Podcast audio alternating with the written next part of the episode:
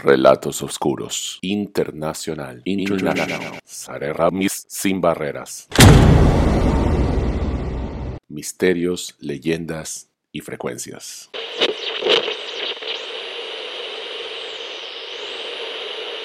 Hola gente, bienvenidos y bienvenidas a una entrega más de Relatos Oscuros Internacional. Gracias por seguir escribiéndonos a cx9radiocontact.gmail.com. Para ustedes que están con ganas de saber más, más del oculto, más de secretos codificados, les traigo la continuación de uno de los libros apócrifos más controversiales encontrados en un desierto. Es como si de una u otra manera tenían que ser traídos a la luz. Para recapitular el episodio anterior, la diferencia entre libros apócrifos y canónicos es simplemente que un grupo de alto rango de la Iglesia, pero personas al fin, entre el siglo I y IV, decidieron qué libros se convertirían en la edición final de lo que hoy conocemos como la Biblia. Esto es un hecho. Se discutió, echaron a quienes no estaban de acuerdo como herejes, y se terminó con la versión final en el siglo IV. Esos que hoy vemos en la Biblia son los canónicos. En palabras fáciles, podríamos decir que todos los libros fueron apócrifos antes del escogitamiento. Bien, Enoch, con ascendencia y descendencia decisiva en los business del Señor, fue autor de uno de esos libros, que en realidad son cinco. Entonces llama la atención que no termine en la edición final. Salvo que alguien no quisiera que sepamos de los Nephilim como resultado híbrido del mestizaje entre los vigilantes que bajaron y se aparearon con las mujeres humanas, narrado en los libros, no entendería por qué alguien con el linaje de Enoch no puede ser incluido en la edición final de la Biblia. Todo esto y más fue descrito con detalles en nuestro episodio anterior. Ahora sí, Continuamos. Antes de acabar con todo ser vivo sobre la tierra con el diluvio por la falta cometida de los vigilantes, cuenta la mismísima Biblia que, abro comillas, Enoch fue un hombre justo, caminó junto a Yahvé, es decir, Dios el Creador, y desapareció porque Yahvé se lo llevó sin que muriera. Cierro comillas. Esto es Génesis 5, 22 al 24, que se corrobora en Hebreos 11, 5. Abro comillas. Por fe Enoc fue traspuesto para no ver muerte y no fue hallado, porque lo traspuso Dios, y antes que fuese traspuesto, tuvo testimonio de haber agradado a Dios. Cierro comillas. O sea, caminaba junto a alguien que no es de la tierra y ambos desaparecieron hacia el cielo. Tan importante fue Enoch que él y Elías son los únicos que no pasaron por la muerte según la Biblia. Segunda de Reyes 2.11 dice, Eliseo y Elías iban caminando y conversando cuando de pronto los separó un carro de fuego y Elías subió al cielo en medio de un torbellino. Carro de fuego que daba vueltas como un torbellino en el cielo se lleva a alguien. ¿A qué me suena esto? ¿A qué te suena esto? Es decir, a pesar de que claramente es inspiración para el libro canónico de Génesis y el Evangelio de Judas, también canónico, contiene un párrafo completo transcrito, casi palabra por palabra del libro de Enoch, el libro en sí no entró en el producto final. En este momento me pongo de pie para compartir con ustedes otra revelación muy peculiar en los libros de Enoch.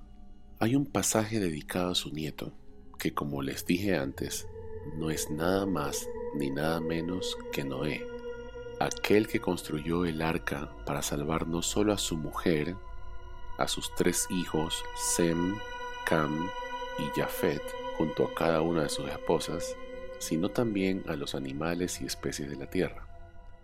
La revelación que no se da en el Antiguo Testamento, pero sí en el pasaje del libro de Enoch, es que habla de Noé cuando recién nació y lo describe como un niño, entre comillas, fuera de lo común.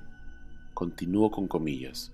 Es de tez extraña, casi brillosa, y con la facultad de iluminar la habitación con sus ojos, ya que sus ojos son como dos rayos de sol. Ya sé que al día de hoy entendemos que la Biblia está escrita en sentido figurado. Lo que me saca de ese papel aprendido es que en el pasaje tenemos al papá de Noé, Lamec, confrontando a su mujer Betenosh con una pregunta muy curiosa. Lamec le pregunta si Noé es en realidad su hijo. De manera literal, en el libro le pregunta a Betenosh, abro comillas, ¿es mi hijo o es uno de ellos? Cierro comillas. O sea, esto nos regresa y conecta a los híbridos entre los vigilantes y las mujeres humanas. Ya que trato en lo posible de mantenerme al margen de creencias, permítanme cuestionar y opinar que aquí habría una discrepancia. Si el mestizaje fue la razón de limpiar todo, ¿por qué escogería a Noé potencialmente siendo híbrido para iniciar la nueva especie de la humanidad? No tendría sentido. Lo que sí es cierto es que si tomamos en consideración que el de arriba lo escoge a Noé para iniciar una nueva tierra, más su árbol genealógico, como se los narré en el episodio anterior, es como si Noé es perfecto no solo en lo espiritual, sino también en lo genético. Ok, vamos a tomar un respiro. Ya sé que les he dado un montón de información. ¿Qué si te digo que el libro de Enoch y sus historias no son lo más sorprendente? ¿Qué si te digo que hay algo mucho más profundo? Antes les conté que Enoch es el séptimo patriarca de la Biblia por su descripción física y personal, podría claramente personificar también al séptimo rey antediluviano en Mendurán en la tradición babilónica.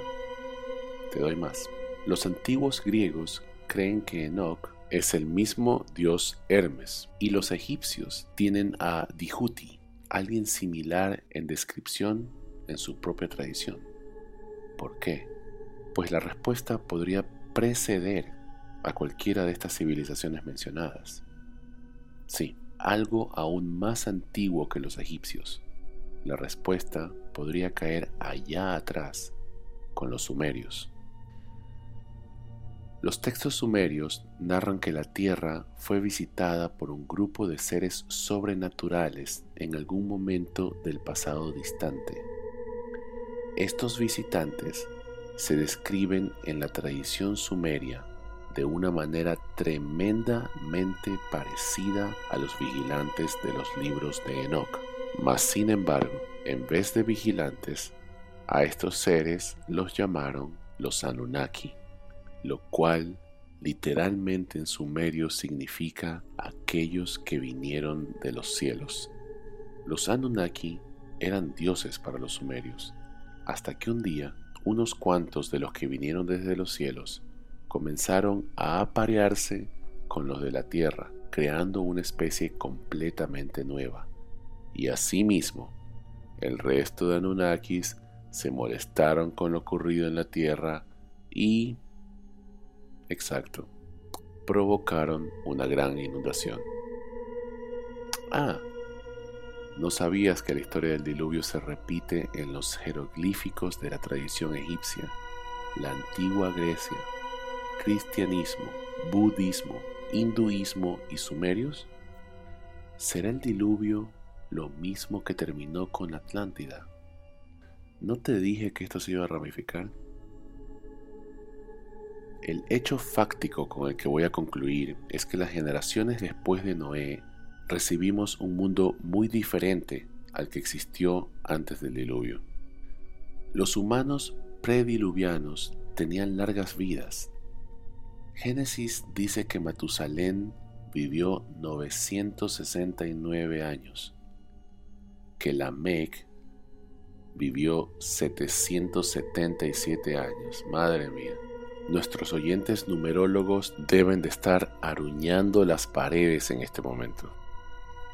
Yo solía decir que no sabían contar o simplemente contaban de otra manera, pero resulta que en la tradición mesopotámica pasa lo mismo. Cuando lees esa hermosa roca en sumerio, que es el primer vestigio de idioma escrito en la tierra, esa roca llamada la lista de los reyes, tiene a el rey Alulim con 28.800 años, al rey Adaliar con 36.000 años, al rey Enmenluana con 43.200 años y a Enmendur-Ana con 21.000 años. Y luego del Gran Flush tenemos a Anbu con 30 años, Anba 17 años, Zizi con 20 años, etcétera, etcétera, etcétera. Antes del gran diluvio, era un mundo en el que Dios, dioses, gigantes, hadas y otras criaturas fueron enviadas aquí para compartir la tierra con nosotros. Había una cercana interacción con Dios y otras deidades. Estaban entre nosotros, nos guiaban y algunos hasta serían tentados apareándose con nuestras mujeres. Hoy Dios o los seres espaciales perdón, celestiales, son tan lejanos a nosotros que le llamamos apariciones si algo así pasa. ¿Qué ocurrió? ¿Qué ocasionó la separación entre Dios y el ser humano? Amigos, hoy nos extendimos un poco más, pero lo ameritaba el tema. Espero que lo hayan disfrutado. Investígalo. Hasta la próxima.